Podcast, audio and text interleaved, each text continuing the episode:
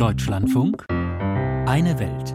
Ein Ende des Gaza-Krieges, das war das Ziel Südafrikas mit seiner Klage vor dem Internationalen Gerichtshof in Den Haag. In einer ersten Entscheidung haben die Richter am Freitag von Israel zwar keinen Waffenstillstand verlangt, aber angeordnet, dass die israelische Regierung mehr humanitäre Hilfe in den Gazastreifen lassen muss. Auslöser des Krieges, so Gerichtspräsidentin Joan Donoghue, sei der Angriff der Hamas auf Israel im Oktober gewesen. Die US-amerikanische Juristin zählte aber auch die Folgen des Krieges auf.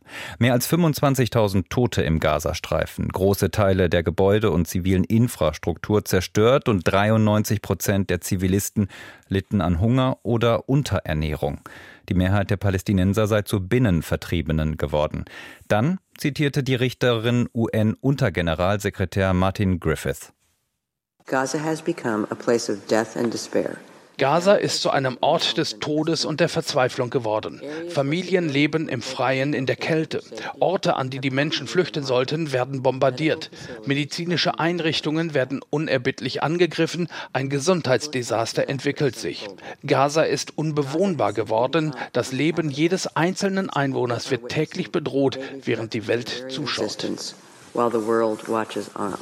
Joan Donoghue, die US-amerikanische Präsidentin des höchsten UN-Gerichtes. Derweil steigt auch in Israel der Druck auf die Regierung, für ein Ende der Kämpfe zu sorgen und einen Plan für den Gazastreifen vorzulegen. Jan-Christoph Kitzler über den ausländischen Druck und die Vorbereitungen für die Zeit nach dem Krieg. Heftige Kämpfe gibt es im Gazastreifen weiterhin nicht nur im Süden, sondern auch wieder im Norden. Sie zeigen, dass der Krieg, der mit dem Angriff der Hamas und weiterer Terrororganisationen begann, so schnell noch nicht zu Ende ist. Es gibt Berichte, dass seit Kriegsbeginn 20 bis 30 Prozent der bewaffneten Kämpfer im Gazastreifen getötet wurden.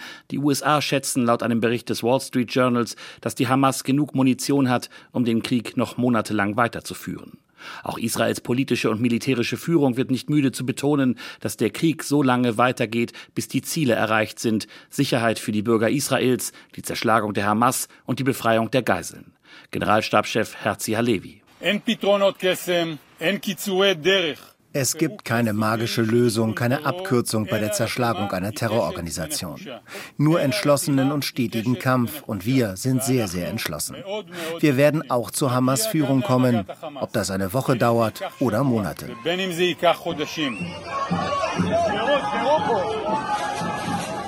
Doch es gibt die in Israel, die wollen, dass die Kampfhandlungen im Gazastreifen eingestellt werden. Gerade erst haben sie vor dem Haus von Benjamin Netanyahu protestiert, Israels Premierminister. Israel ist seit dem 7. Oktober ein traumatisiertes Land. Nirgends wird das deutlicher als bei den Protesten der Angehörigen der Geiseln und der Toten. Am Wochenende haben sie in Reim Bäume gepflanzt, in Erinnerung an Hunderte, die hier rund um ein Musikfestival getötet und verschleppt wurden. Mit Blick auf Gaza fallen dann Aussagen wie von Noah Zomer, ihr Sohn Dan wurde nur 27 Jahre alt. Ich bin eigentlich ein humanitärer Mensch, ein Mensch, der an den Frieden glaubt. Aber nachdem sie alles genommen und zerstört haben und immer noch weitermachen und die armen Kinder und Frauen nicht zurückgeben, haben sie einfach kein Existenzrecht mehr. Diese Menschen sind wie der islamische Staat. Wir müssen es so machen wie die USA. Wir müssen sie vom Erdboden löschen. Yitzhak Herzog, Israels Staatspräsident, hat bei seinem Auftritt auf dem Weltwirtschaftsforum in Davos in diesen Tagen weniger harte Worte benutzt benutzt, aber auch er war sehr klar, als er die Stimmung beschrieb, die seiner Meinung nach gerade in Israel herrscht. But if you ask an average Israeli now about his mental or her mental state, wenn man einen durchschnittlichen Israeli nach seinem oder ihrem Befinden fragt, dann will gerade niemand über Friedenslösungen nachdenken. Denn jeder will wissen, ob uns in Zukunft echte Sicherheit versprochen werden kann. Jeder Israeli will sicher sein, dass er nicht auf die gleiche Art vom Norden, Süden oder Osten angegriffen wird. Aber die Wahrheit ist, wir kämpfen einen Krieg für das gesamte Universum, für die freie Welt. For the free world. Doch die freie Welt, vor allem die USA, aber auch Deutschland und weitere europäische Länder drängen auf eine Perspektive für die Zeit nach dem Gazakrieg. Ebenso Antonio Guterres, der UN-Generalsekretär.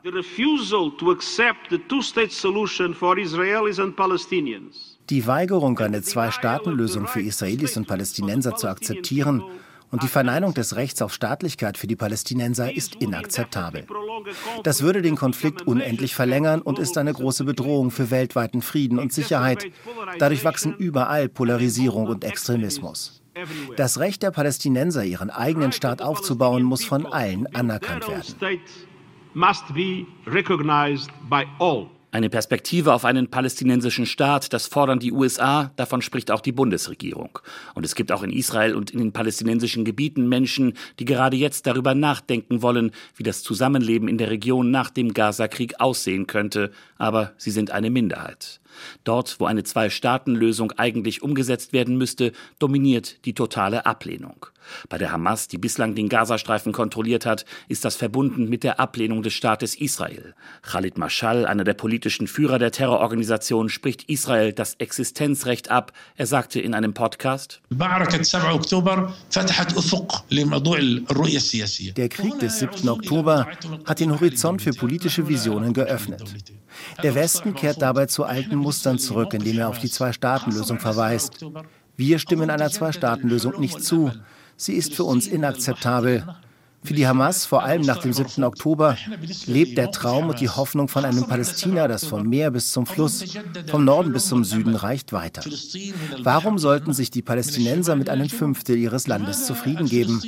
Wir werden nicht auf unser Recht verzichten. Das Recht auf ein Palästina, das vom Meer bis zum Jordan und von Rosh Hanikra bis Elat reicht. Mashal ist sich in seiner Ablehnung einer Zwei-Staaten-Lösung einig mit Benjamin Netanyahu, Israels Premierminister, auch wenn der es natürlich genau andersherum sieht. Für ihn ist kein Platz für einen palästinensischen Staat im Nahen Osten, auch nicht im Gazastreifen. Gaza muss demilitarisiert werden und unter Israels volle Sicherheitskontrolle kommen. Ich mache keine Kompromisse, was die Sicherheitskontrolle westlich vom Jordan angeht. Als Premierminister habe ich diese Position auch gegen großen internationalen Druck aufrechterhalten. Seit Jahren sage ich, dass die Errichtung eines palästinensischen Staates eine existenzielle Bedrohung für Israel ist. Und solange ich Premierminister bin, bleibe ich dabei. Netanyahus rechtsextreme Koalitionspartner wollen nicht nur einen palästinensischen Staat verhindern, sie haben auch schon konkrete Pläne für den Gazastreifen nach dem Krieg. Finanzminister Bezalel Smotrich hat sich für neue jüdische Siedlungen dort ausgesprochen. Itamar Ben-Gvir, Minister für nationale Sicherheit, will gar die Abwanderung der palästinensischen Bevölkerung forcieren.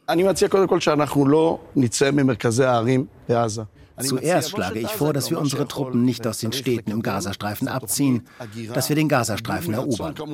Dann muss eine Migration vorangebracht werden, natürlich auf freiwilliger Basis. Es gibt keinen anderen Weg, sonst wird es uns nie gelingen, die Bewohner des Grenzgebiets am Gazastreifen zurückzubringen oder die Sicherheit zu gewährleisten. Letztendlich müssen wir den Gazastreifen besetzen, besser gesagt befreien. Und wir müssen die freiwillige Migration unterstützen. Während in Israel und den palästinensischen Gebieten Ablehnung oder zumindest große Skepsis mit Blick auf die Zwei-Staaten-Lösung vorherrschen, scheint sie international fast zu einer Art Konsens geworden zu sein. Das liegt auch an Tönen aus der arabischen Welt, so sagte Faisal Bil Farhan al-Saud, der Außenminister von Saudi-Arabien in Davos. Wir brauchen eine sofortige Waffenruhe. Und wir müssen den Boden bereiten für einen glaubwürdigen Prozess, der die palästinensische Autonomiebehörde stärkt und in Richtung Frieden in der Region geht.